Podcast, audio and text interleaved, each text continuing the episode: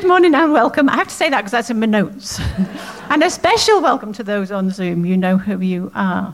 My name is Ali and I'm a primary school teacher, so I apologise if I'm bossy or if I get... Are we still on? Yep. Um, we're going to have some friends reading us verses uh, in a short while. Uh, this talk is called Praying in the Spirit. And it's part of the series we're doing on the Holy Spirit, which we've been doing for several weeks. Um, so if you've missed any, you can always catch them up on YouTube. So in this talk, we're going to cover what praying in the Holy Spirit is, what the Holy Spirit does and how he helps us, and how important it is to know God's character. We've heard a lot about God's character this morning. What I would like you to go away with is more of a hunger to know God and to be excited about what God can do. So, why do you come to church? Is it because you've always come? Is it because the coffee's good? Is it because you got friends who come? Whatever the reason, I hope at least part of it is it because you want to go deeper in knowing Jesus. Over the past couple of months, we've focused on the Holy Spirit.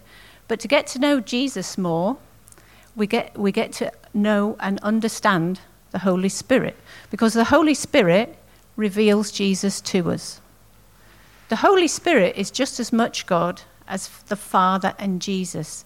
He is the Spirit of the living God. The three are one. It's so important to know the character of God. His faithfulness, his goodness, his justice, his mercy, his holiness, his grace. So that when we come to him in prayer, we can come boldly, knowing that we can trust him, as Maz said earlier in that word. So, what is praying in the Spirit? It's prayer which takes its life and power from the Holy Spirit. It's not a skill or a talent that you develop. It's a relationship with God.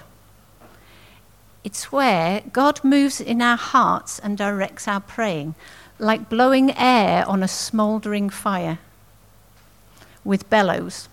Or somebody said it was like a breath of fresh air from heaven. It can be praying in tongues, as Brenton covered a few weeks ago. It's when the Holy Spirit inspires, guides, energizes and sustains us. It's also like rain in the desert. Thank you, Toby. In this picture, this is a picture of a desert in Chile in South America. And very occasionally, there's an El Nino event, and it causes rain to come into the desert. And what that does is it wakes up all the dormant seeds and bulbs and causes them to germinate, so you get this glorious display in a desert. Recently, my prayer life was a bit like a desert.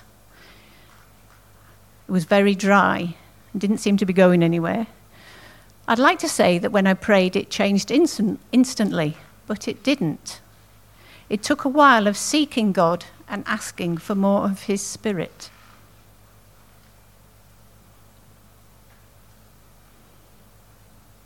We're going to have a verse from Romans now, from Alex.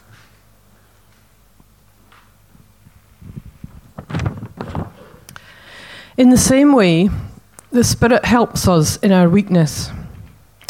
We do not know what we ought to pray for, but the Spirit himself intercedes for us through wordless groans.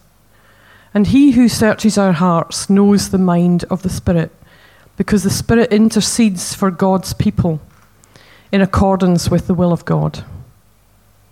Thank you. Thank you. As I said, I'm a primary teacher, and so we get people to join in. But it's okay. There's no papier-mâché. I won't be getting you to make the Taj Mahal out of empty toilet roll holders.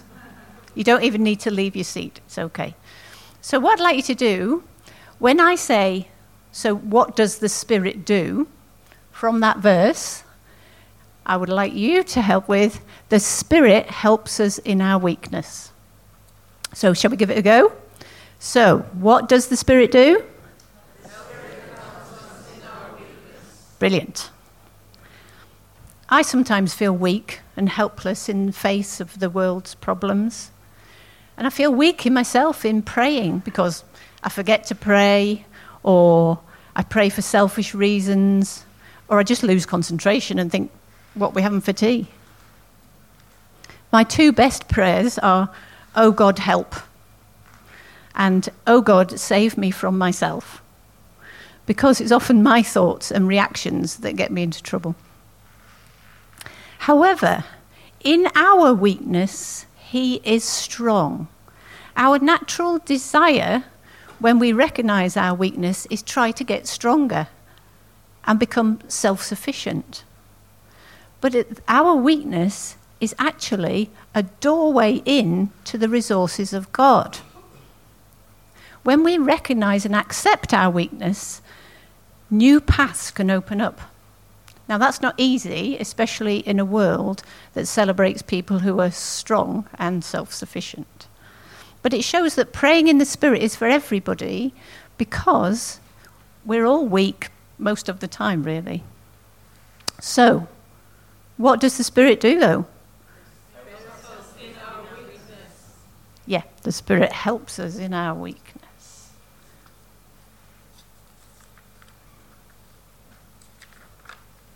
So how does the Holy Spirit help us? The word help here is the same word that Martha uses when she's complaining that her sister isn't helping her to do the chores in the Bible. It means to take hold of, but also together with and instead of, which is a bit of a contradiction, but the Holy Spirit intervenes in our weakness together with us. Incredibly, it's a partnership.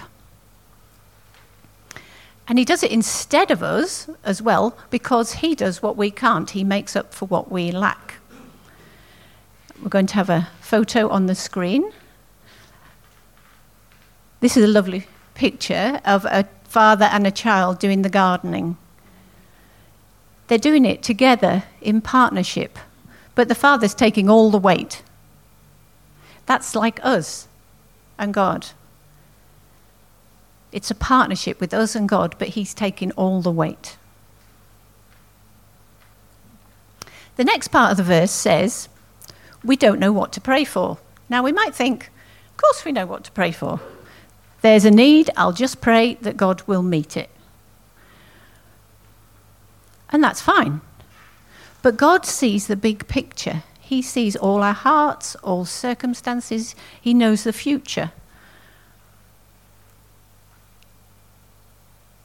So perhaps there's something bigger that God wants to achieve than just what's immediately obvious to us.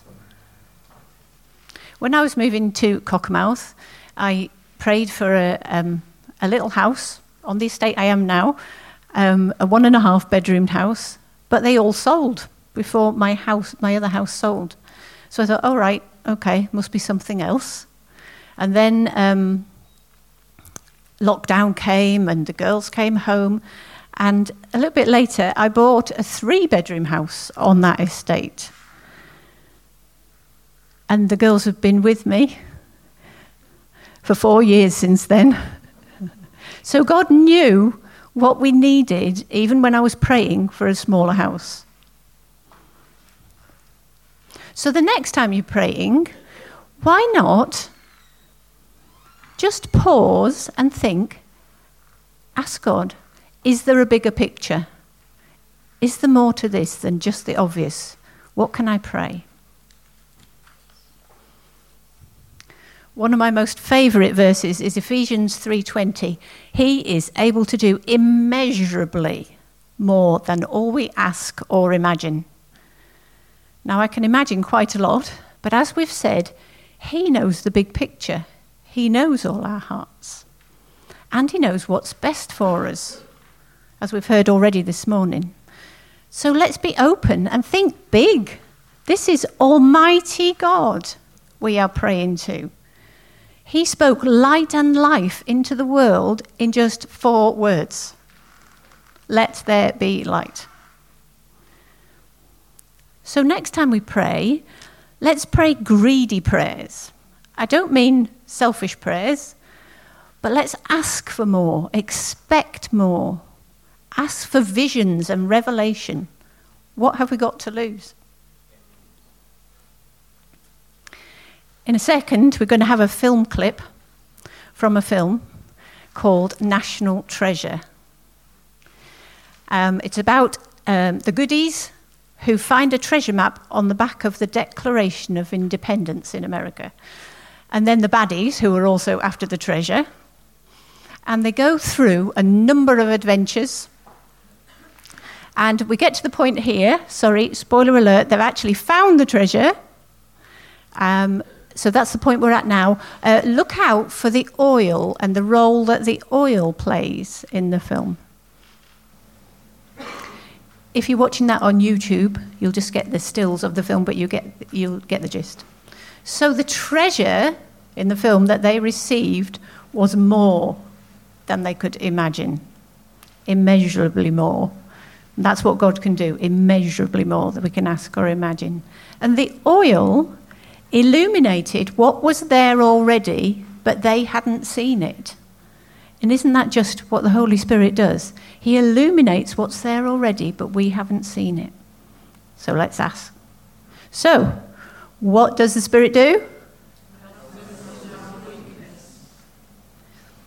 The next part of our passage is verse twenty-seven. It says, "And he who searches our hearts knows the mind of the Spirit, because the Spirit intercedes for God's people in accordance with the will of God." So, how do we know what God's will is? Do we just say, "Your will be done"? After all, that's what it says in the Lord's Prayer, "Your kingdom come, your will be done." I think there's two parts to the answer to this. Sometimes we just don't know what the answer is to a situation, and we uh, can be desperate, as we heard earlier. But when I was preparing this, I felt it was really important that we grasp, that I grasp, that God sees our hearts when we're praying as much, if not more, than he hears the words that we're saying. I think he sees our hearts. If we're desperate for a situation, that's he really sees that. And he honours that. It says in the Romans verse that the Spirit himself intercedes for us through wordless groans, which suggests there are feelings so deep that they can't be expressed by human language. But the Spirit is praying them for us and in us, which is a very comforting thought when you're faced with a dire situation. However, there are, the second part of the answer really is that there are several verses that say we can know and understand what God's will is. We're, I'm just going to put them up on the screen. We're not going to read them. So, if God is saying that in his word, we can know and understand his will, let's take time to pause, press in, and ask God to show us his will for a situation. It's important to say that his will is always in line with the scriptures, because that's his word, which shows his character. I've already said that he is faithful and good, just, merciful, holy and full of grace. But his character is like a mega diamond full of facets. So he's also righteous, wise, unchanging, great. And as we sang earlier, unchangeable, unshakable, unstoppable. And as his word is his character, it's really powerful to pray the scriptures. If you want to know God's character more, one thing I did when I was younger was I took the Gospels, Matthew, Mark, Luke and John, and I went through and looked at everything that Jesus said and everything that he did, and, and thought, what is that showing about his character? So I ended up with a great big list, and that was really helpful to me to see the facets of that diamond that I was saying about. If you, the other thing you can do is the oldies are the goodies. This is a very good book about God's character. Andrew Wilson, Incomparable. So it's worth reading and rereading. Anybody can borrow it if they want. So, what does the Spirit do? Helps us in our weakness. Right, Maz, if you want to bring yours up. Praying in the Spirit is not just some airy-fairy activity. We also need to persevere. One of the parables Jesus told about us, about persevering, comes directly after the Lord's Prayer, so that would suggest it's quite important to me. The story is of somebody who gets a visitor at midnight, and they haven't got enough food in to feed them, so they go to a neighbour and knock on the door. But the neighbour is a right grump and won't give them anything. But Jesus said, oh, yes, sir. I tell you, even though he will not get up and give you the bread because of friendship, yet because of your shameless audacity, he will surely get up and give you as much as you need. I love that phrase, shameless audacity. Audacious means being willing to take surprisingly bold risks. Are we taking bold risks with our praying? This is our Heavenly Father who longs to give good gifts to his children. Let's make the most of that.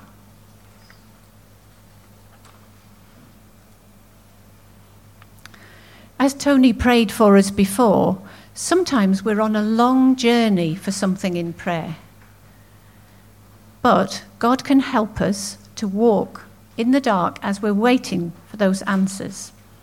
In fact, there's a couple of promises that he, that he gives to us. I will give you the treasures of darkness, riches stored in secret places, so that you may know that I am the Lord. So do not throw away your confidence. It will be richly rewarded. It's a really good idea to pray back his promises to him. Pray God's promises back to God, not because he's forgotten them, but because we need reminding of who he is and what he has done. So, what can help us when prayer is tough? I find it so much easier praying with other people than on my own. So if you look on the screen, there's some of the organised prayer meetings in the church. But there's also house groups where we can pray, and prayer pairs and triplets. If that is on your heart to pray with somebody, to get a group or get find somebody to pray with, don't hold back from doing that. That's hugely valuable. However, when we're praying together, we're all on a learning journey. Sometimes when we're praying, something might come to mind that's total nonsense. And it, but God knows, as we've said, everything about everybody and what's going on. So sometimes we might need to step out a little bit and take a few risks. Once somebody was praying for me, and what they prayed didn't make any sense to them. But actually, to me, it was deeply meaningful, and ten years on is still very valuable that they stepped out and took that risk. Pete Gregg has a very good test. If something comes to mind to pray for somebody, is it affirming? Is it biblical? Is it Christ-like? A B C, so it's easy to remember. So to finish off this morning, I have a little story. Um, we, I was once took my children and Patrick and Alison's daughter Katie to St Bees Beach, and we're playing on the beach. Katie was about fourteen, and my children were younger. And Katie said, do you mind if I go for a swim? Now, I knew Katie was a strong swimmer, but I'm not a strong swimmer. And But there was plenty of people on the beach.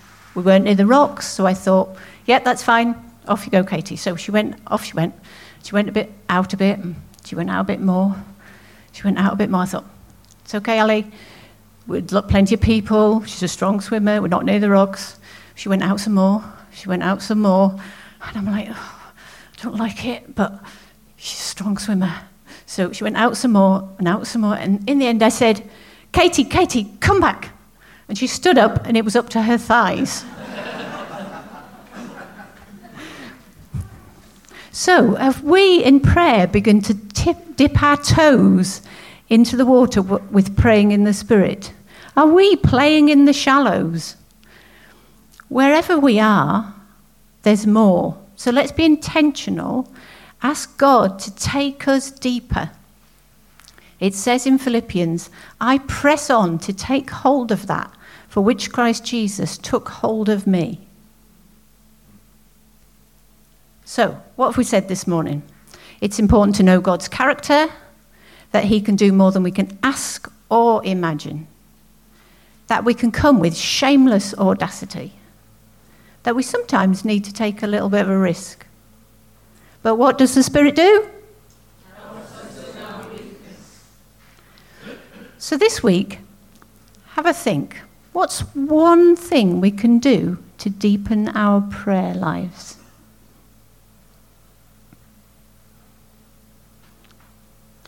Is it to find out more about God's character? Is it to join one of those prayer meetings? Is it to find somebody to pray with? Is it to pray the scriptures? So I'd like now to pray for us all.